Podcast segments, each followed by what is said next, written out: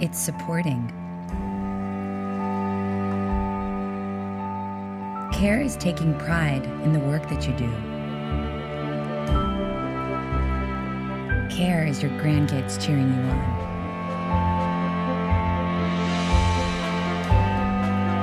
Care is kissing your love for the first time and saying goodbye for the last.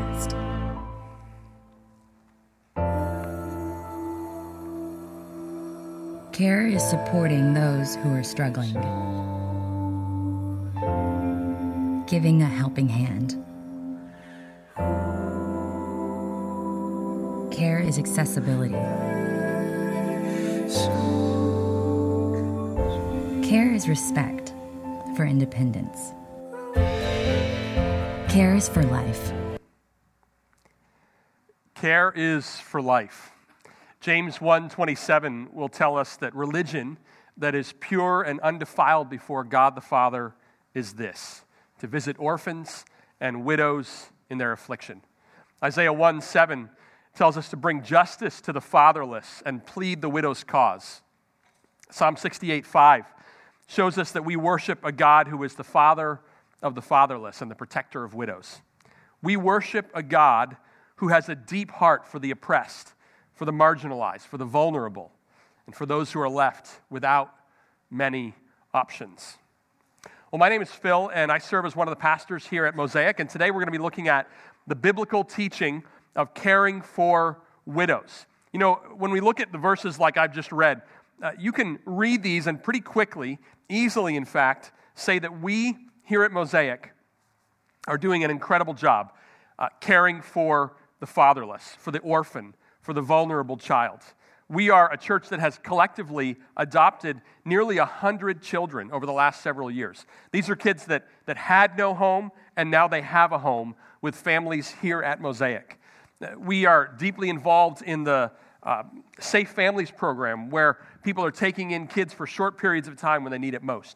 Our wraparound care program is taking off beautifully, where we're wrapping care around adoptive families, especially in those early years when they're trying to figure it all out. If we expand the teaching on orphans to include vulnerable children in general, we can point to the ways in which we're serving the poor, where we're serving uh, the homeless. We can point to our support of Agape International Missions and Love 146 as they seek to rescue and restore kids that are caught up in human trafficking and exploitation. We can point to the more recent efforts here at Mosaic, where in our kids' ministry we've stepped into uh, the special needs arena, and now we're taking care of 50 kids with special needs on a weekly basis in our children's ministry through uh, what we call the Sidekick program. We are a church that cares deeply about vulnerable children, and I, I love that about us. Uh, it makes me proud to be to be a part of this church, to call this my home. Amen. That's great. That's great. What about the other half of the verse? What about the widows? James said, Religion that is pure and undefiled is this care for the widows and the orphans. Care for the orphans and the widows. See, now, orphans sometimes, not always, are young and, and, and cute not always, right? Um, widows, on the other hand, may be older. They may show the, the effects of years of, of building a lifetime of wisdom. Uh, it may not be as pretty, right? Orphans, you know, there's this life full of promise. There's this sense when you step into the life of an orphan that you are literally altering the course of this kid's life for the next 50, 60, 70, 80 years. That's a beautiful thing. Whereas when you step into the life of a widow, you may be caring for that person really just through their final years. That's a different process. So, what do we do with widows? What does the Bible say about widows? Does that widow category even matter today in America? Is that concept obsolete due to government programs and, and opportunities for women that, that didn't exist at the time when the Bible was written? Are there other groups of people today that we ought to look at and say, you need to be cared for like you are a widow? That's what we're talking about today. We're looking at the other half of the verse. And, and I'll just tell you up front here, we're going to be in a lot of Bible passages. So rather than have you go to one and say we're going to be in there for the whole time, I'll just say, look, just do your best to keep up. I'll try to make it clear as we go through. And you know, we see this time today as the beginning of a conversation, the start of a new initiative at Mosaic, so that five years from now, we'll be able to look around at the life of Mosaic, just the reality of Mosaic, and say, wow, um, now we're, we're not only a church that is known for taking incredible care of orphans, but we're also a church that is known for taking incredible care of widows. We put a great deal of time into planning the teaching time here at Mosaic, and our lead pastor, Renault, um, sensing that it was time to address the other half of James 1 27, uh, specifically asked me to preach on this topic because of the journey that God has had, had me on, has my, has my family on. So I want to start with just a little bit of my story. Uh, my family and I are relative newcomers here uh, in, in Mosaic and in Florida in general. Uh, this coming uh, July will mark two years of uh, time here at Mosaic and in Florida. And when, when you go on staff at a church that talks about adoption as much as we do, right? And you have a boss that adopted four kids from Africa, right? You, you can't help but begin to give adoption some serious thought. And that's not something that was necessarily on, on my wife and I's minds before arriving here, but we've certainly made ourselves very open to that since arriving here. And yet, each time that we've prayed about it, each time that, that a sermon has been preached about adoption, each time that we've celebrated Orphan Sunday here at Mosaic, there's been this, this little voice inside of me that said, That's not what I have for you. Now, I don't want to assume that this was the, the Spirit of God speaking to me, but my wife and I independently kind of sensed the same thing. That's not what I have for you. And when you hear a phrase like that, it begs the question, right? Well, God, what is it that you do have for us? What is it that you are calling me into? What is it that you're calling our families into? And for me, each time that I've heard a sermon about orphans or an illustration about adoption or a video about adoption, what seems to happen for me is that that, that word orphan, as it, as it enters into my brain, it just sort of translates and it becomes the word widow. It just sort of switches as it enters my brain, and I begin to apply everything I'm hearing to the context of caring for widows. And it's funny because really all the teaching, all the, all the compassion and the love that we express for the fatherless, for the vulnerable child, it all translates so well to the widow. It translates perfectly to caring for widows. So, you know, I grew up in a house where taking care of one's parents was taken very seriously. When I was a, a child, just 12 years old, uh, my parents purchased a home with my, my grandparents in mind. They, they came and moved in with us, and I, I loved it. I loved going downstairs and sitting with my grandfather and um, watching baseball or the news or whatever. And I'd go for drives with him in his station wagon. And I, I loved intergenerational living. We celebrated my grandparents' 50th anniversary shortly after they moved in with us. And just, just really just a few weeks after that, we found out that my grandfather had cancer. And he died about a year after he moved in with us. And I, I loved the time that I got with him. I loved that I got to spend time with him, hanging out with him almost every day. And he was sharp right up until the last days. His mind was sharp right up until the last days. And then he passed away. And his wife, like most wives, outlived him. My grandmother became a widow. And she lived for several more years, and then she passed as well. They were both in their 80s when they died. They lived full and good lives, and they spent their last years in the care of their family. So, this was the example that I was given as a child. And I knew, even as a kid, that I wanted to follow that same example that was given to me. That someday, when the time was right, we would do the same. And then, after moving to Florida, I began to sense that it wasn't just our parents that we were called to care for. We believed that God might be calling us specifically into caring for another widow as well. And so we actually involved uh, that plan as we began to look for a home. We included that, that calling in our plans to buy a home. So our instructions to our realtor were simple. We said, look, uh, we need the house to be primarily on one floor. If there are bedrooms or rooms upstairs, there has to be at least one bedroom downstairs. Again, I'm thinking this through with a person in mind who might have mobility issues, somebody who's in a wheelchair. Maybe they've got a walker. Maybe there's equipment that needs to be figured in. And so I'm, I'm thinking this through. I'm saying, all right, God, if you're calling us into this, then, then we need a house that's going to work for this. And so uh, we did that. We, we, we prayed. We, we looked at a lot of different houses. We prayed for a house with four bedrooms. God gave us one with five bedrooms. And we sensed that perhaps He was upping the game a little bit for us, even more, right? Well, we've been in that house for a little more than six months. And those rooms, they sit empty. And I'll be honest with you, that bugs me. It bugs me because I've, I've taken this step and, and I, want, I want God to do what we think He's calling us to do, and yet His timing and my timing clearly aren't working out quite right. And so I'm just trying to be patient and wait on that. Uh, I've done what I can do. I've done what I can do, and now all I can do is wait, right? But I walk into those rooms and I pray. I pray for the individuals who might one day live in those rooms, whether that's my parents or whether that's some widow that I don't know who she even is right now. But I pray for them, and I pray that God would uh, just free us up to do that well. So when Renault came to me and said, You know, I think you should be the one to preach on taking care of widows, my first response was, But I'm not doing it yet, right? Like, I, this is aspirational for me. I'm not actually doing it yet. And he said, No, no, listen, you bought a house, the single largest investment a person makes, and you did it with widows in mind. I think you're probably um, more qualified to talk on this than I am right now. And so here I am, and that's our story, and God's still writing it in our lives. Um, we don't know what the future holds. Uh, we know that we need to be ready when God speaks, and uh, we're ready for it. And that brings us to this biblical topic of caring for widows. It's amazing, actually, the sheer volume of writing on Scripture, uh, in Scripture on widows. The issue of, of justice for widows runs all through the Old Testament. In the New Testament, it's hard to find a demographic of people that receive more attention from Jesus than widows. Jesus weaves them into all sorts of stories. Widows are literally all over the pages of Scripture. And so I want to take you to just a few of the key passages here today.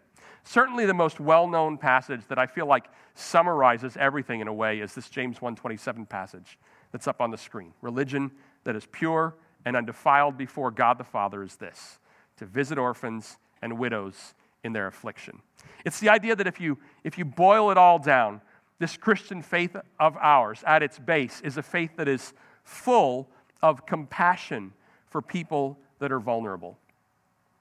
Certainly, if you look at the first century when the New Testament was written, orphans and widows would have been some of the most vulnerable people around. It's obvious to see how a child without parents is going to be vulnerable. But what about widows during the times when our scriptures were written? Well, a widow a woman in the Hebrew and Greek culture of the Old and New Testaments would have been under her, uh, her father's headship and protection and provision until she got married. That's uh, just all women. Uh, that's just way, the way it's going to be in the early uh, church. And that was really her only option. It's not like she had an option to say, well, you know, I, I think I'm going to um, you know, get my own place and, and get a job and, and kind of do my own thing. That was not an option in the first century, right? So when you got married, then, that headship and protection and provision is passed over then to the husband. Again, that's her only option. The, the family inheritance, any property owned, cattle, whatever you've got, it's going to be passed on to not the wife if her husband dies, but to the oldest male child. And then if she doesn't have any male children, then uh, the, all that property is going to then revert back to her, her husband's family. And what she's going to be left with is just the dowry that she came into the marriage with. That's all she's going to have. And so as a result, God throughout Scripture is seen coming to the defense of widows. Psalm 68 says that God is a defender of widows. Psalm 146 will say that God sustains the fatherless and the widow. Some of the ways that God has come to the aid of widows in Scripture has been to instill rules for caring for them. So there's lots of different rules in place. Everything from uh, looking at a, a, a widow who has nothing but the coat on her back and how you interact with that person. And then the widows who might have more, more property. You look at the story of Ruth and Naomi, and this is a story of widows, right? Boaz becomes what is called the kinsman redeemer. He's a family member and he redeems these, these family members. Um, Naomi and Ruth have a piece of land that uh, because there is no male child to inherit the land and no immediate brothers to take it on, it sort of ends up in this odd in between space. Legally, Naomi and Ruth cannot own it, and yet their fates are tied to whoever takes it on. They're, they're inexplicably tied to that. And so the reality is that the land comes with baggage. The baggage is Naomi and Ruth. Think of it like inheriting a piece of property, and then you, you get into it and you find out there's all these back taxes and there's all these fees, and you're like, man, if I had known this property had all this baggage, I might not have taken it on. Um, that's kind of what is going on with this piece of property that Naomi and Ruth's family have. However, Boaz is willing to take on the responsibility of not only caring for that land, but also caring for the widows that are associated with the land. And he then, uh, even though he might lose out, even though it might go very badly for him, he's willing to do it. And it's a beautiful picture of a family caring for a widow. Well, what if you had no options like this? What if you, as a widow, had no kinsman redeemer to step in?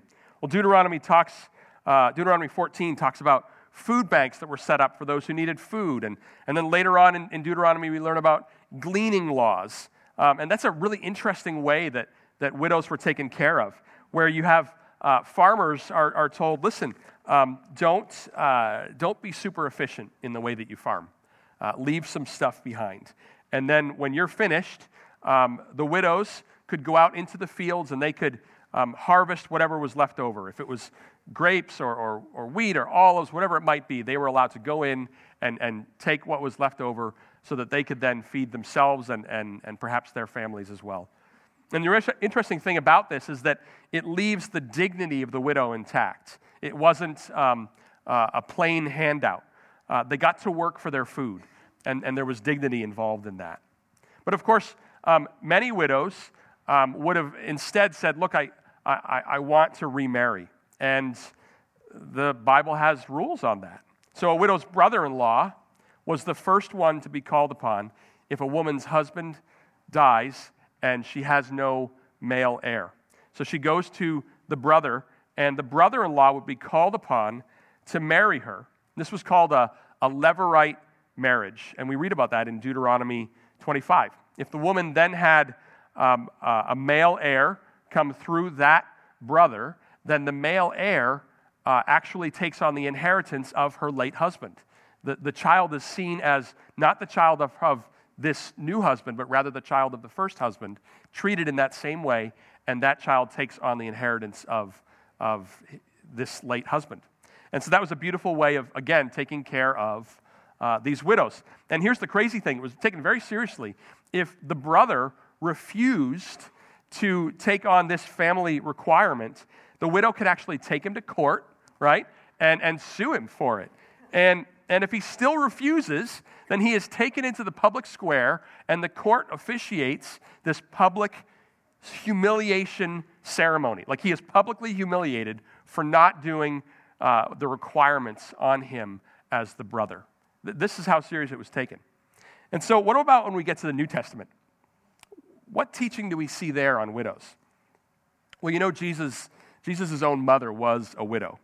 And, uh, and in that, we get a picture of Jesus making sure that his mother would be taken care of when he was gone. He asks John to take care of her. In fact, some of the last words that Jesus speaks on this planet are about caring for his mother. Widows seem to find themselves into all sorts of stories, illustrations that Jesus would share in the New Testament. This was clearly one of the things that concerned him most. Well, the New Testament's going to go on with some very specific teaching on widows, and it sort of breaks into two categories. There's this general teaching on caring for all widows, and then there's specific teaching on caring for the most needy of all the widows that were a part of the church. And what we find uh, very early on is that there was an official list of the widows who needed uh, extra care, very needy widows. And we learn this in Acts chapter 6 because the list wasn't being managed very well. And so you had these people who were feeling like they were left out. Um, uh, these widows are coming to the leaders of the church and they're saying, hey, it seems like, it seems like if you are a Greek speaking widow, um, things are really tight um, and we can't get any food that we need. But if you are, uh, if you are a Hebrew speaking widow, well, then everything opens up. And so there was this um, whether it was racism or favoritism, uh, it wasn't good. And so the leader stepped in and said, We've got to manage this better. And they, they appoint people to run that widow's ministry. And then in 1 Timothy chapter 5, we get a very in depth teaching on how the early church was instructed to care for widows. And if you want, you can go there because we'll be here for a little bit. This is the key passage to study, really, um, on widows. And so I want to take some time to look at this with a little bit closer detail. So again, we're in 1 Timothy 5. We're going to start in verse 3. Paul starts this way He says, Honor widows who are truly widows. Now, that's an odd way to start, I think. Uh, honor widows who are truly widows. You would think that you're either a widow or you're not. Um, but here is really the first indication that we get that not all widows are to be given the exact same kind of help from the church. There were widows, and then there were widows, right? So let's go on. Um, we're going to learn more about what this means as we go through this passage. Verse 4, we're going to get some teaching on how a widow's family fits into the equation. It says, But if a widow has children or grandchildren, let them first learn to show godliness to their own household and to make some return to their parents, for this is pleasing in the sight of God. And so a widow with adult children first turns to her adult children for help, not to the church. Now, Paul's not saying the church isn't going to step in and help her in any way. He's just saying let's, sure, let's make sure we use our resources wisely. And in the case of uh, a widow with adult children, some of the best ways that the church can come alongside of that widow is to say, Let's work with your adult kids and help them to understand what kind of care you're going to need. Help them to understand what kind of needs are going to need to be met because they may not even get it. And so that's some of the best ways that the church can serve for a person with adult children. Later in this passage, we're going to read this. Uh, in verse 8, uh, Paul will say, If anyone does not provide for his relatives, especially for members of his household, he has denied the faith and is worse than an unbeliever. Uh, that's that's very strong words. Refusing to care for the widows in your family is like denying your faith. Now, when you read a, a phrase like that, you realize that maybe, maybe when James says uh, that faith without works is dead, starts to make a lot of sense. But what if a widow had no family? Let's jump back to uh, 1 Timothy 5 uh, in verse 5. She who is truly a widow left all alone, has set her hope on God and continues in supplications and prayers night and day. But she who is self indulgent is dead even while she lives. So, in this first century era, if you were a widow who was left truly alone, no family at all, your options were really very minimal. And to be honest, your options were not always pretty. It was not, it was not going to go well for you. And so, if you were a Christ following widow who was left truly alone, you had a choice to make. Were you going to trust in God? Were you going to, in the words of 1 Timothy, set your hope on God? Or were you going to try to figure it out on your own through what Paul calls self indulgence? And by the way, the, the connotation there involves sexual self indulgence. You can understand why, in a culture where men were absolutely needed to provide security and safety for a woman, that a woman who was having a hard time finding one man to truly care for her might instead turn to many men to care for her just one night at a time. But setting your hope on God, continuing in prayer night and day, as the passage reads, well, that's a huge risk. It was a step of faith.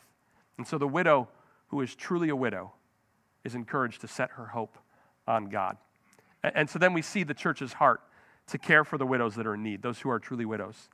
The first goal is always to see if there are family members that can really step in and help. And if there are no family members, they would look a little deeper at each particular situation to see what, what are the needs here. So 1 Timothy 5, verse 9, Paul says, Let a widow be enrolled. That's that, that official list I was talking about. Let a widow be enrolled if she is not less than 60 years of age. So, in other words, if you're under 60, the church is going to help you help yourself in some ways. It's not that the younger widow isn't going to receive any sort of care uh, from the church. Again, there's going to be all sorts of ways the church is going to want to step in and come alongside of her, whether it's help with her kids, whether it's help with whatever. But in terms of placing her in this special, um, extreme care, she's, she's not going to end up on that list because there are, there are options for her if she's younger. We're going to come back to that later on. Paul, Paul then goes on and he gives us some character qualifications for the widows to receive the special care, not the, not the general care, the special care. He says, um, having been the wife of one husband and having a reputation for good works. For example, if she's brought up children, has shown hospitality, has washed the feet of the saints, has cared for the afflicted, and has devoted herself to every good work. Now, this might sound like kind of a tall order, right? It's almost like, hey, if you've lived a perfect life, I mean, if you've just, you know, everything's been great for you, you've never done anything wrong, we got you. We're taking care of you. But otherwise, you're kind of on your own. Uh, I, I, don't think that's what that means at all. Um, what we have to do is we have to recognize that this, this list of character qualifications is just that. It's not, it's not a measure of perfection, but rather a measure of character. And so if the church is a family, and one of your true family members needs care, you want to take care of that woman in a, in a very clear way. But in a culture of extreme poverty, you want to take care of, of the needs that are in your church, but you may not be able to take care of every need that exists in every corner of your city. And so Paul gives us some character qualifications. Has she, uh, does she have a reputation for good works? Is, uh, has she raised up children? And again, we would assume here that those children, in some sense, can't take care of her for some reason. Maybe they're too young. Uh, maybe something happened to them. Is she someone who is known as being um, hospitable when her husband was alive? Paul talks about the, the washing of feet um, of the saints, uh, the believers, meaning, did she have a, a servant's attitude? It, it's difficult to have a reputation as a servant in the church if, um, if you might have only showed up um, when your husband died. Again, the church may still help her. They may still step in and help in a, in a big way, but it may not be that specific help that Paul is talking about here. You know, I have, I have fond memories of my dad as a pastor visiting older ladies in the nursing homes. Sometimes I would go with him when he would do this. And I remember one day I said to him when we were visiting this particular widow, I said, Dad, why, why do you visit this woman in the nursing home? She doesn't, she doesn't go to our church. Because there were others who, who made it out of the nursing home and, and, and came to church. And she's, he said to me, Well, you know, she doesn't go anymore because she's basically bedridden. She can't really get out anymore. But, but when she was a little bit younger, when she was a little bit more mobile, she was deeply involved in the church. She was a pillar in the church. We, we can't forget her just because we no longer see her. She had a reputation for good works. So, Paul tells us that when it comes to the widows who are truly widows, look for the ones with strong character and make sure they are cared for very well. And it's, it's really interesting to me that Paul gives us these character qualifications for widows um, when you don't see that for orphans, you don't see that for the poor in general, but for the widows who receive this extra care organized by the church, we get character qualifications. Why is that? I mean, just like elders, pastors, deacons, they have character qualifications. We're given character qualifications for widows. And it's because when they landed on this official list, uh, they became an integral part of the life and the functioning of the church. They almost became like, like staff members in a way. And because of that, they had to be held to a higher standard. They had to be held to a, a different standard. What about the younger widows, though? Remember earlier, Paul says not to give that, that kind of special care to the widow who is under the age of 60. And then in verse 11, he says, uh, he goes on and talks more about this. He says, Refuse to enroll the younger widows, for when their passions draw them away from Christ, they desire to marry, and so incur condemnation for having abandoned their former faith. Besides that, they learn to be idlers, going about from house to house, and not only idlers, but also gossips and busybodies, saying what they should not. So I would have younger widows marry bear children, manage their households, and give the adversary no occasion for slander, for some have already strayed after Satan.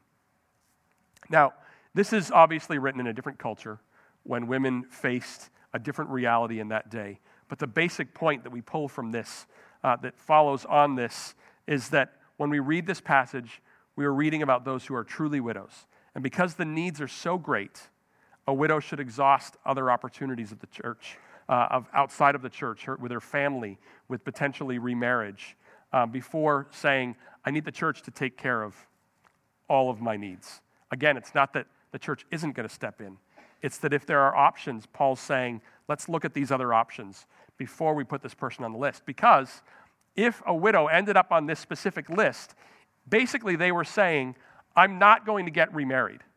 That, that option is done for me. I need care from the church. I'm, not, I'm never going to get remarried. She was essentially making a, whatever lifetime she had, she was making a lifetime commitment then to the church. And so then Paul says if, if she then comes back later on and says, you know what, I've actually decided that I want to get married, he's saying that it's, it's like she's sort of denying uh, her former faith and she's backing out on that commitment that she made. And that's why Paul says uh, that she abandoned her former faith. And so if a young widow came to the church for help and said, What am I going to do? My husband's gone. The answer would have been, Look, we're absolutely going to help you figure this out. But um, let's, let's figure out if remarriage is possible. I know that's going to be hard to love another, but let's figure out if that's possible. And that wasn't a, a callous decision, uh, that wasn't um, mean spirited. That was just an economic reality of a culture that had extreme poverty and a lot of widows. See, today we have lots of men and women who do not get married, who go through long portions of their life unmarried. That simply wasn't the case in the first century era. And so the idea that a young widow would not remarry would seem strange in the culture of the New Testament. While Paul will say elsewhere that it's, it's better if you remain unmarried, he also knows that biology and chemistry are powerful forces, especially when you are younger. And you better make sure that you are truly called to singleness before you make a lifelong commitment as a widow to the church. Paul finishes the passage in a really simple way. He says, If any believing woman has relatives who are widows, let her care for them. Let the church not be burdened, so that it may care for those who are truly widows.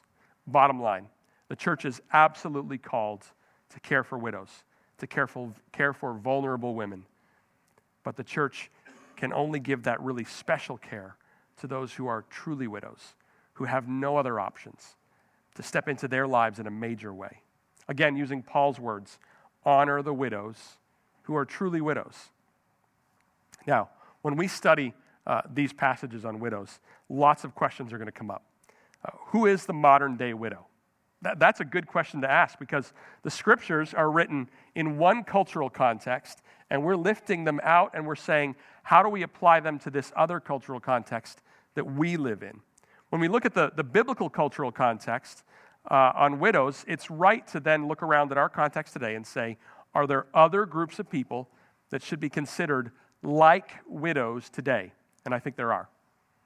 A single mom may require the same kind of help and care that a widow needs. Again, you bring the scriptures to bear on her situation before going in uh, with particular types of support. Does she have other options? Is there child support from a former husband? Does she have a job that pays well? How old is she? What is her connection to the church? Just like in 1 Timothy 5, you're asking character questions, not to be mean or judgmental or callous or insensitive to what is probably a horrible situation. But because the church and its people need to be careful, Paul gives us character qualifications. So single moms are absolutely at times going to be treated like a widow. And there's all sorts of other ways that we step in. It's not just financial, right? There's all sorts of other ways that we step into a person's life. So, single moms. How about single women?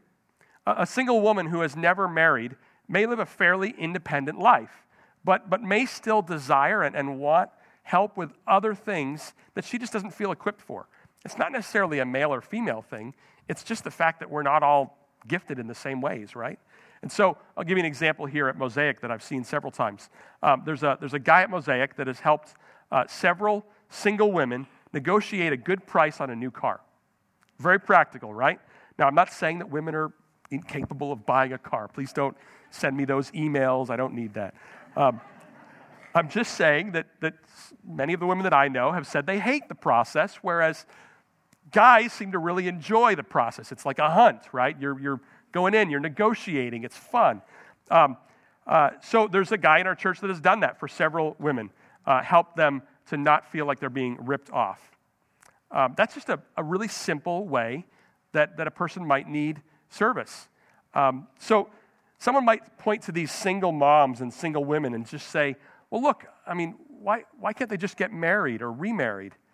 Well, that, that may be their deepest desire, but some of them won't be able to. Do you know there are more women uh, in America than men? I'm just statistically, there are more women than men. So it's not going to work out for everybody. Florida, um, 95.6 men for every 100 women. That's Florida, okay? Um, by the way, I think it's Wyoming has like the other side, so that's a good option for you. Um, so 95.6 men for every 100 women. 85 of those men are still playing video games at their mom's basement. So it's like the prospects are not great, you know? So you see, it's not okay to just say, go get married. The reality is, there will be good, godly, Christ honoring women who desire to get married but may never get married. They may live successful, independent lives, and yet these women may find themselves nearing the end of their days without a husband. And we may need to come alongside of them and say, We're going to treat you in some ways like a widow and step into your life with certain types of care as you need it. Another question that might come up is why are we only talking about women? Why doesn't the Bible talk about husbands who lose their wives?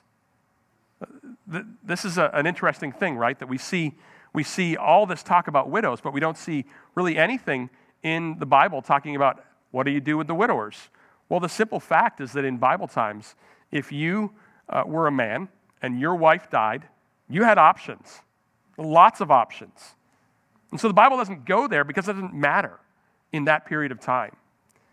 But what about today? Certainly, this is different today, right? Does, does any of this even matter today? I mean, women have far more opportunities today than they did years ago, from the corporate world to uh, political office and a thousand jobs in between. Women have options today like they've never had before. And yet, even today, the percentage of married moms who choose to stay at home and raise their kids is actually on the rise. It's now right about 30% of all married moms choose to stay at home and raise their kids. And it's not because they have no other options. My wife is a great example of this. Um, she has a, a, bachelor's degree and a master's degree, and yet uh, her preference, most days, um, is to be home with the kids, right? Um, we homeschool the kids, and uh, the, she homeschools the kids. I shouldn't take any credit for that whatsoever.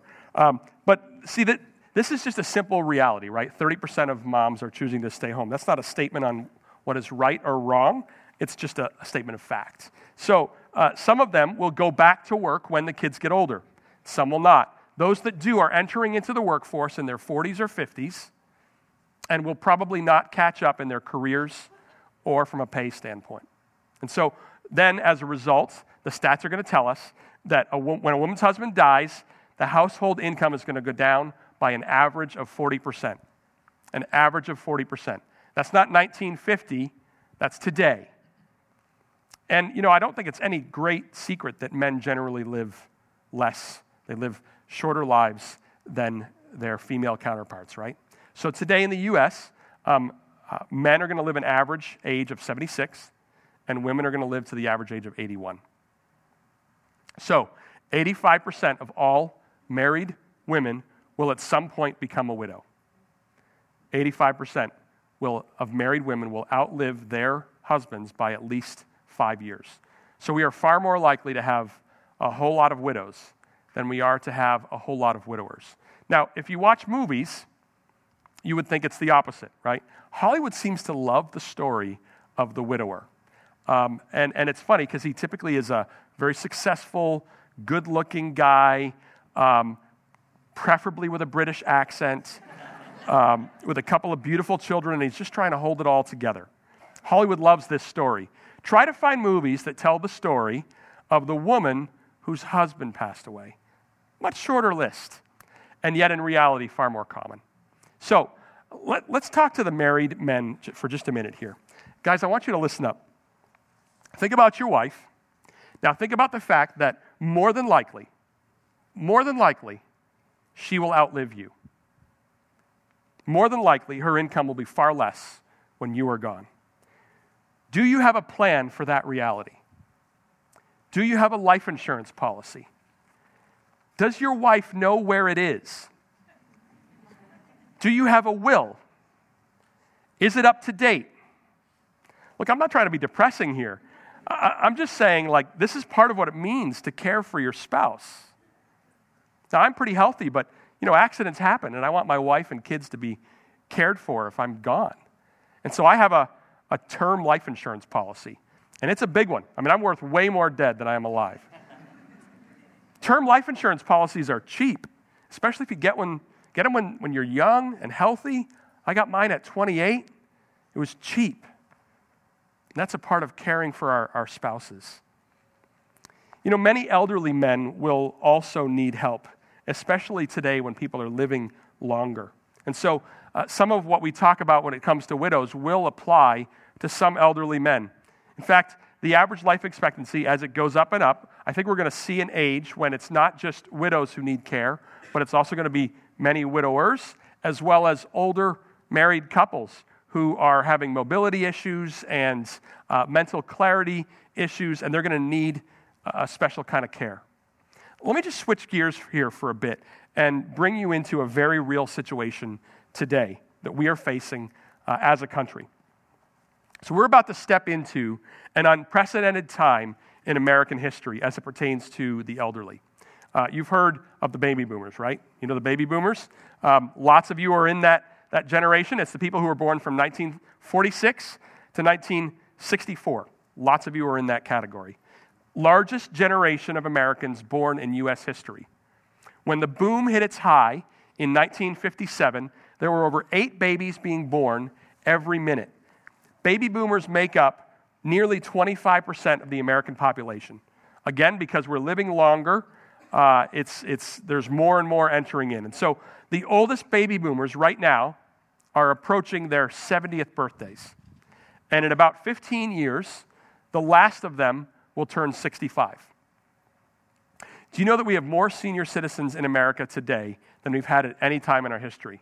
And that's not just a function of our population growing. Every eight seconds, an American turns 65. That's more than 10,000 a day or 4 million a year. Now, 100 years ago, 3% of our population in America was over the age of 65. Today, that has jumped up to 13%. That's in 100 years. By 2020, one out of every six Americans will be over the age of 65. Now, 65 is pretty young, right? 65 is the new 50, right? But what about 85? Today, we have 5 million Americans that are 85 years old or older. In 20 years, that number is going to more than double to 11.5 million Americans over the age of 85. Now, listen, this is not a crisis. This is an opportunity for the gospel. You and I are going to live longer. Awesome. Praise God. We, we get more time to honor God with our lives. We get more time to pass on the wisdom that we've accrued over the years. And yet, this is going to have challenges and changes and major impacts to our retirement systems, to our Medicaid, to our Medicare. The age wave is happening, and we as a church in America, we're going to need to find a way to respond to that. How are we going to care for this aging population? Well, are you and your spouse going to take the, the in laws into your house? Maybe. What if you both work and that person needs constant care? So you might say, no problem. We're going to put them in a nursing home. Well, guess what? There aren't enough beds in America for all the needs right now. And that's why you see nursing homes being built all over the place. So, so you might say, no problem, we'll get, a, we'll get a home health care worker. Well, we have 3 million people working in the home health care field right now in America. We need 5 million. So that might be hard, which is why home health care is one of the fastest growing fields in America right now. What about the costs? Well, the average home health care worker is going to cost $21 an hour. An assisted living facility is going to cost, on average, $3,300 a month. If you want a semi private room for grandma, grandpa, $6,200 a month. You know what the average Social Security check is? $1,230 a month. Bit of a gap. So you might say, no problem. Um, you know, people are going to have savings and, and long term care policies. It's going to be fine. Well, guess what? Right now, less than one third of all adults over the age of 55 have any sort of plan for long term care. If you take working adults between the ages of 55 and 64, and you say, let's take a look at your savings, what you're going to find out is they have zero. One third of the 55 to 64 year olds, that's that last 10 years before you retire, one third have zero saved. Another third have less than one year's salary saved for retirement $1,230 a month. Now, lots of older folks are going to find incredible homes with their kids and their grandkids. You know, as I mentioned in my personal story, I loved having intergenerational living. I loved it. I loved it. I got to learn so much from my grandparents. But you know, just like um, the adoption of a child is not easy at all, caring for an aging parent can be difficult as well. We as the church may need to create all sorts of systems, wraparound care systems for um, kids that have taken in their grandparents, their parents, people in their 40s taking in their parents in their 70s and 80s. We may, de- may need to create reverse mentoring systems that capitalize on the wisdom that is there, even daycare centers for seniors. The church is perfectly suited to build a culture of intergenerational care. You see, it's not a crisis, it's an opportunity for the gospel. We're going to need to discover all sorts of ways to breathe the gospel into this particular demographic moment in our history, and I believe we can. The church has been the innovator of all sorts of solutions to social problems over the decades, over the centuries. We've started orphanages and hospitals in the church, the Big C church. We've started food pantries and drug rehab programs. We have had a history, a track record of meeting the, the felt needs of our culture.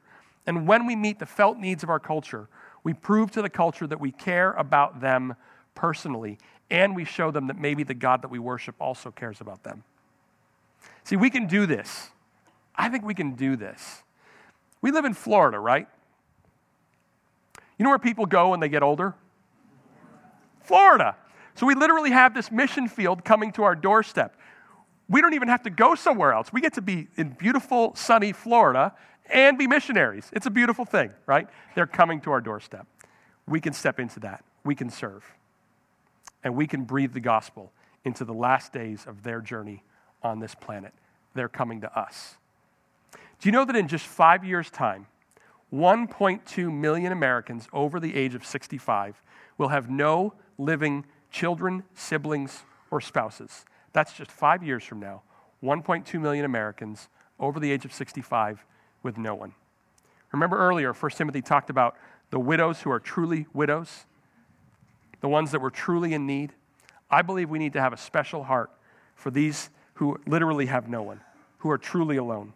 I think some of, them, some of us are going to need to bring them into our, our homes. That's what I'm praying for.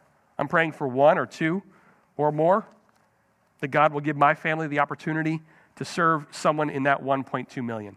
See, it's not a crisis, it's an opportunity for the gospel. It's going to be hard. But what does Scripture tell us? True religion is this caring for the orphan and the widow. Listen, the call to care for widows is so clear in Scripture, and that call is true throughout the centuries. But we are about to enter into a moment in our particular history where we're stepping into uncharted territory where the call to care for the widow has to move from the side into the center because that's where our culture is going. And we as the church have to be ready to bring the gospel to our culture and meet it as it has different needs over the centuries. And this is going to become a need. So let me tell you where my heart is on this. See, I don't, I don't just want Mosaic to be a part of the solution, I want us to help write the solution. God has brought together an amazing group of people in all of you and I believe that together we can come up with some amazing solutions for caring for widows in an aging America. You know, five years ago, Mosaic began stepping into the world of adoption in a major way. And now, just a few years later, we see the effects of it all over the place. People are beginning to turn to Mosaic and say, hey, you guys know how to care for orphans. We want to learn from you.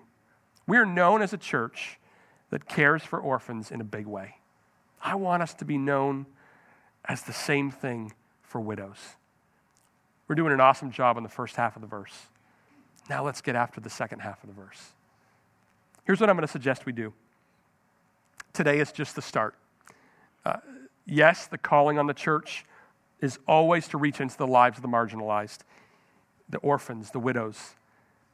But while that never changes for all of us, and we're all called to be involved, some of you will step in in a bigger way.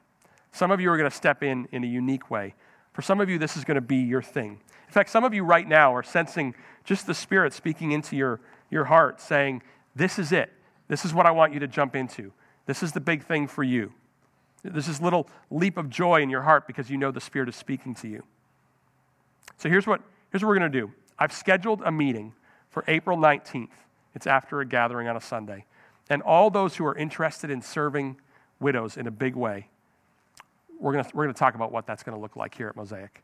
And I want to make this clear I, I don't have the answers. This isn't, uh, here's the plan, now let's all do it. This is a brainstorming session. And so I need, I, I need, the, I need everybody there. I need the servants, I need the, the leaders, I need the, the entrepreneurs who dream big, and I need the, the laborers who are willing to get their hands dirty. I need the communicators who know how to tell the story, and I need the benefactors who can pay for it all. Because I think that we as a church can have a unique impact on this moment in our history, and I believe the gospel calls us to. We have an opportunity at our doorstep to breathe the gospel into one of the most important moments in our history. What are we going to do with it? Let's take the heart of the Heavenly Father and let's weep for the fatherless and the widow. Let's close in prayer. Father God, thank you so much for the way that you call us into hard places, that you call us into uh, caring for those who are marginalized, caring for those who need it most. God, I pray that we would take that call seriously, that you would call together a group of people here at Mosaic who would be able to step into this in a major way, and that five years from now, we would be able to say that Mosaic is not only known for being an incredible church at caring for orphans, but that we are also an incredible church at caring for widows, for the vulnerable women of our society. I pray that we would do that to your honor and to your glory. We pray these things in the name of your Son and in the power of your Spirit. Amen.